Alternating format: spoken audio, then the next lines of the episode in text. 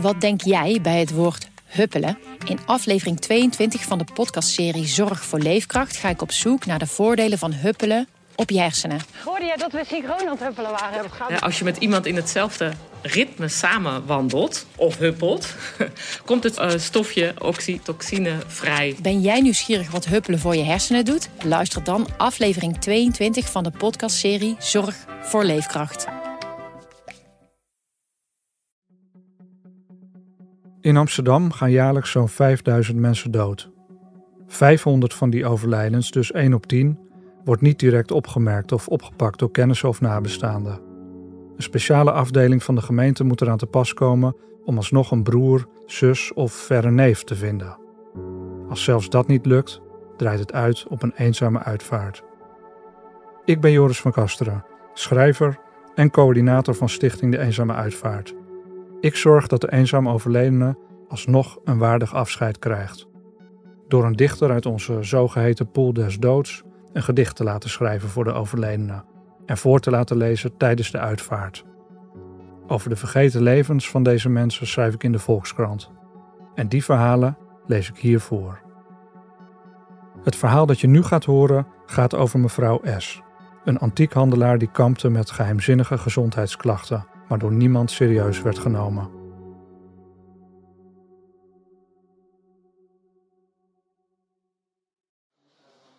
Het syndroom van Hashimoto. Aan de portiekdeur hangt een briefje. Lieve buren, lees ik. De buurvrouw van zes is afgelopen zaterdagnacht afgevoerd door de politie. Het betreft mevrouw S. Minstens twee maanden lag ze dood in de woning. De stank is dus daarom zo heftig. Of iedereen de portiekdeur zoveel mogelijk wil laten openstaan. Een vrijdagochtend in februari. Aan de voet van een modern appartementencomplex in de Amsterdamse wijk Zeeburg wacht ik op medewerker Daisy van Team Uitvaarten van Gemeentewegen. In de woning gaat ze op zoek naar eventueel bezit en vermogen om de begrafeniskosten te dekken. Alles van waarde moet door de gemeente in kaart worden gebracht en veiliggesteld. Mij biedt het de kans mevrouw S. postuum iets beter te leren kennen nu weet ik alleen wat team uitvaarten in de gemeentelijke basisadministratie heeft kunnen terugvinden. Op 3 april 1948 te Kiev in de toenmalige Sovjet-Unie geboren. In 1981 naar Nederland gekomen. In 1982 getrouwd. In 1983 gescheiden. Geen kinderen. Bij het consulaat van Oekraïne is een verzoek ingediend om eventuele familieleden van mevrouw S. in het land van herkomst op te sporen. Vooralsnog is er geen antwoord op gekomen. Men heeft er momenteel wel andere zaken aan het hoofd. Politieonderzoek in de woning en op het lichaam bracht aan het licht dat van een misdrijf nog van suïcide sprake was. De doodsoorzaak is onbekend. Autopsie had misschien helderheid kunnen verschaffen, maar kan alleen plaatsvinden als nabestaanden daar opdracht voor geven.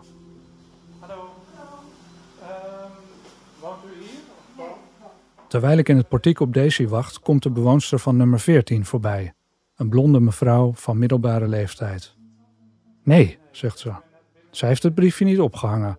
Dat zullen de mensen op nummer 8 hebben gedaan. De bewoonster van nummer 14 vertelt dat het haar ergens tussen kerst en oud en nieuw begon op te vallen dat er bij de voordeur van mevrouw S. een zoetige lucht hing, zwemend naar mottenballen. Volgens de bewoonster van nummer 14 rook mevrouw S. van zichzelf al niet zo fris. Als ze naar buiten was gegaan, hing er een onaangename lucht in het trappenhuis. Ze dacht dat er bedorven voedsel in de woning lag. Ik wist niet dat dat zoetige de geur was van de dood, zegt ze. In het nieuwe jaar werd het haar en de andere bewoners te gortig. Ze belden met de woningbouwcorporatie. Die liet weten dat ze in geval van vervuiling bij de gemeente moet zijn. Onzin. De woningbouwcorporatie is in zo'n geval verantwoordelijk, zei de gemeente. Het is momenteel erg druk, zei de woningbouwcorporatie. Minimaal een week zou het duren voor er iemand kon komen. Toen hebben we de politie gebeld. De stank was gewoon too much, zegt de mevrouw van nummer 14. Het appartementencomplex is 20 jaar geleden opgeleverd. De bewoonster van nummer 14 en mevrouw S waren huurders van het eerste uur. Tot een gesprek tussen hen is het nooit gekomen. Ze was niet zo van het contact, zegt ze. Gedag zeggen ging al moeizaam. Mevrouw S droeg graag oude leren jasjes. Het was een beetje een tweedehandsachtig typeje. Ze reed in een opvallende auto, een soort bestelbus. Het leek op een oude ambulance, zegt ze. De bewoonster van nummer 14 heeft nooit iemand bij mevrouw S naar binnen zien gaan. Vaag staat daarbij dat de inmiddels verhuisde buren op nummer 4 wel eens met haar spraken. Hoe heten die mensen ook alweer? Misschien weet de oude hardhorende mevrouw van nummer 18 het. Ze woont er ook al 20 jaar.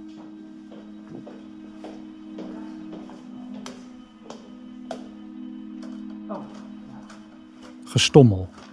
Na een hele poos gaat de deur open. Sorry, ik lag nog te slapen, zegt de oude mevrouw van nummer 18, gehuld in een wit nachthemd. Ik kende er niet, mompelt ze als ik een en ander heb toegelicht. Maar weet u wie er tegenover haar woonde? vraagt de bewoonster van nummer 14 op luide toon. Ja, want die hebben twee kinderen. Althans, zij heeft twee kinderen. Nee, de mensen die er daarvoor hebben gewoond. Oh, daarvoor, nee. Dat weet de hardhorende mevrouw van nummer 18 niet. Ze denkt dat ik van de woningcorporatie ben. En wanneer wordt de boel daar nou eindelijk eens schoongemaakt? Want wij als bewoners zitten er maar mooi mee.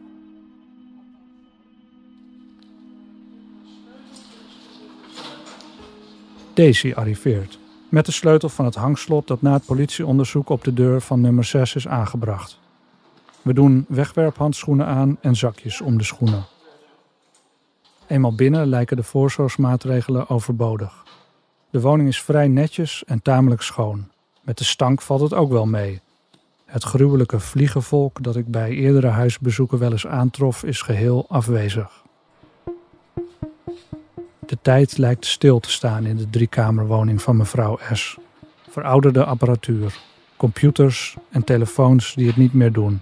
Een fitnesstoestel bedekt met stof. Mevrouw S. handelde in antiek. Ze heeft fraaie dressoirs en garderobekasten staan. Vitrines vol met porselein, iconen aan de wand. Uit de administratie maakt Daisy op dat mevrouw S. over voldoende tegoed beschikt om haar eigen uitvaart te bekostigen. De gemeente hoeft niet bij te passen. De belastingbetaler kan opgelucht ademhalen. Na de scheiding van haar Nederlandse man, hij is inmiddels overleden, zat mevrouw S. niet bij de pakken neer. Ze leerde de taal en volgde allerlei cursussen, zo blijkt uit certificaten die tevoorschijn komen. Met haar antiekhandel deed ze goede zaken. Op veilingen, hoofdzakelijk in Brussel, kocht ze allerlei voorwerpen op, die ze vervolgens via eBay of Katawiki voor hogere prijzen aan de man wist te brengen. We bladeren door de administratie. 2007 was een goed jaar, dankzij de verkoop van verschillende Chinese vazen, een Biedermeier koffieservies, lampetkannen en een hoeveelheid antieke papbordjes. Daisy stuit op een beduimeld mapje met oude foto's. Mevrouw S. als jong meisje in het grauwe Kiev, waar ze aan een technische school studeerde, zoals dat in de communistische heilstaat ook voor vrouwen gebruikelijk was. We zien haar met vriendinnen, een jongere broer en een knappe, wat oudere dame die gelet op de uiterlijke overeenkomsten heel goed haar moeder zou kunnen zijn. Een zwart-wit afbeelding van een mogelijke vader. Hij lijkt zich in een militair kampement te bevinden. Geen spoor van brieven, nergens iets dat wijst op contact met familieleden. Het lijkt erop alsof mevrouw S. met de vlucht naar het westen haar verleden resoluut aan de kant heeft gezet. Terwijl Daisy bankafschriften ordent, doe ik een ongemakkelijke ontdekking. Verstopt in een doos waar met viltstiftletters Mijn medisch schandaal en bestemd voor publiek op staat. De doos is gevuld met brieven en dossiers die mevrouw S. jarenlang vruchteloos stuurde aan allerlei instanties: ombudsmannen, tuchtcolleges, medische tijdschriften en kranten. De ziekte openbaarde zich in de jaren tachtig. Oorsuizingen, duizelingen, evenwichtstoornissen, bloedingen, abscessen, obstipatie. Geen dokter nam haar serieus. Gescheiden vrouw spreekt de taal niet goed, noteerde de huisarts, die haar klachten aanvankelijk wegwijfde. Weinig vrienden, sociale problemen. Pas na lang aandringen volgden er onderzoeken die niets opleverden. Gezien haar frequente bezoek aan de diverse afdelingen lijkt een psychische component duidelijk aanwezig. Dit was eveneens de mening van haar huisarts, noteerde een internist van een Amsterdams ziekenhuis. Jarenlang leed mevrouw S. helse pijnen. Jarenlang werd ze voor gek verklaard. Ik heb gezien de honderden gekleurde beelden die verschijnen en verdwijnen na elkaar zeer snel, schrijft ze in 2010 aan een zoveelste specialist die nooit reageerde. Haar lichaam verspreidde een akelige geur. Ze kampte met geheugenverlies, viel flauw op straat. Tot overmaat van ramp raakte ze op de snelweg ter hoogte van Schiphol bij een aanrijding betrokken. Na een bezoek aan een veilinghuis in Den Haag, waar ze onder meer een terrine in Art Nouveau had aangeschaft. De terrine lag aan stukken. De bestuurder die haar op een oude ambulance gelijkende bestelbus van achter ramde, ging er vandoor. Ze zette de achtervolging in en wist zodoende het kenteken van de onverlaat te noteren, zo blijkt uit het procesverbaal. Omdat mevrouw S., die zich grondig in de symptomen van haar mysterieuze ziekte verdiepte, nooit opgaf en altijd om hulp is blijven vragen, werd tenslotte toch toegestemd in het uitvoerige bloedonderzoek waar ze al zo lang om smeekte. Zo kwam in 2017 na een martelgang van meer dan 30 jaar vast te staan dat ze een auto-immuunziekte had de ziekte van Hashimoto, waarbij een ontstoken schildklier allerlei ellende aanricht. Dankzij medische onverschilligheid en vooringenomenheid heeft mevrouw S. langdurig en optimaal kunnen lijden. Om de schildklier in bedwang te krijgen, schreef men haar hormonale pillen voor. Het hielp een beetje, maar het was te laat. Haar lichaam was verwoest, net als haar leven. Ze zag nog amper iets. Haar rechteroog was blind in de woning kijk ik naar de plek waar haar kapotte lichaam is gevonden. Op de grond, voor de canapé, aan de vooravond van de Russische inval van haar vaderland. Ze stierf alleen, in een vreemde versuffing, afgemat na een vreselijke strijd.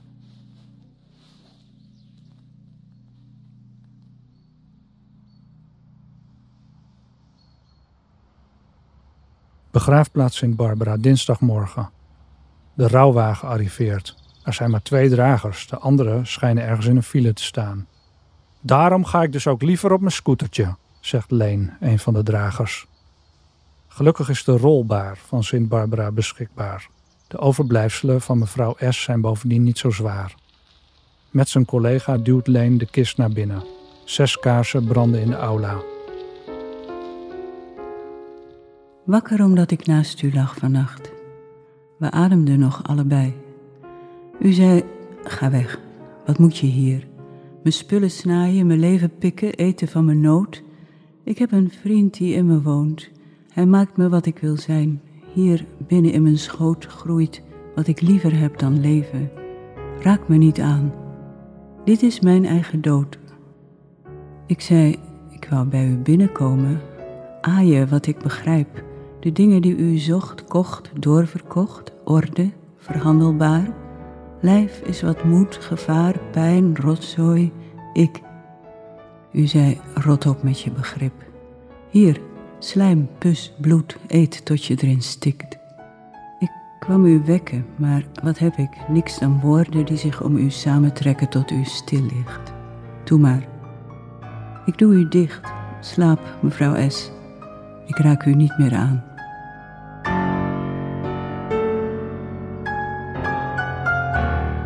Als Eva Gerlach haar gedicht heeft voorgelezen, laat ik een elegie voor de 19e-eeuwse schrijver Taras Shevchenko spelen. Shevchenko geldt dankzij zijn vernieuwende versen, toneelstukken en proza als grondlegger van de moderne Oekraïnse taal. In het geplaagde land geniet hij Shakespeareaans aanzien. Als horige slaagde Shevchenko erin zich vrij te kopen, wat slechts kortstondig geluk opleverde omdat hij autonomie voor Oekraïne bepleitte en de tsaristische machthebbers ridiculiseerde, gooiden de Russen hem in de cel. Vervolgens werd hij verbannen naar een strafkamp aan het Aralmeer, waar hij een ziekte opliep die hem tenslotte het leven kostte.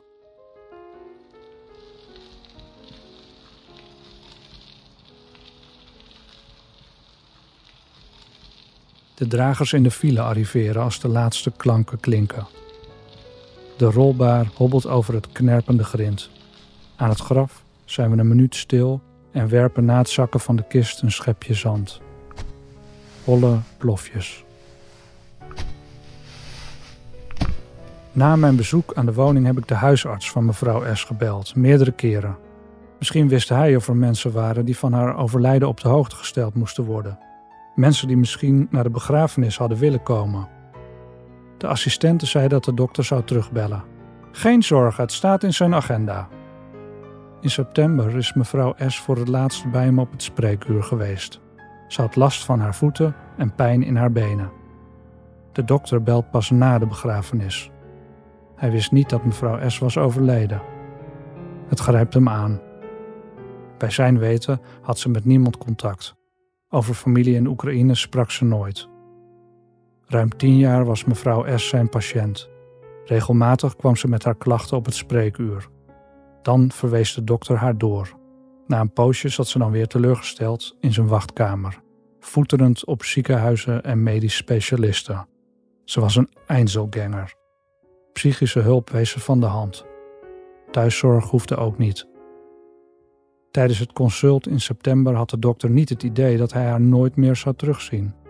Na de diagnose leek het mentaal en fysiek juist beter te gaan. Het is hem een raadsel wat zich de laatste maanden in de woning heeft afgespeeld.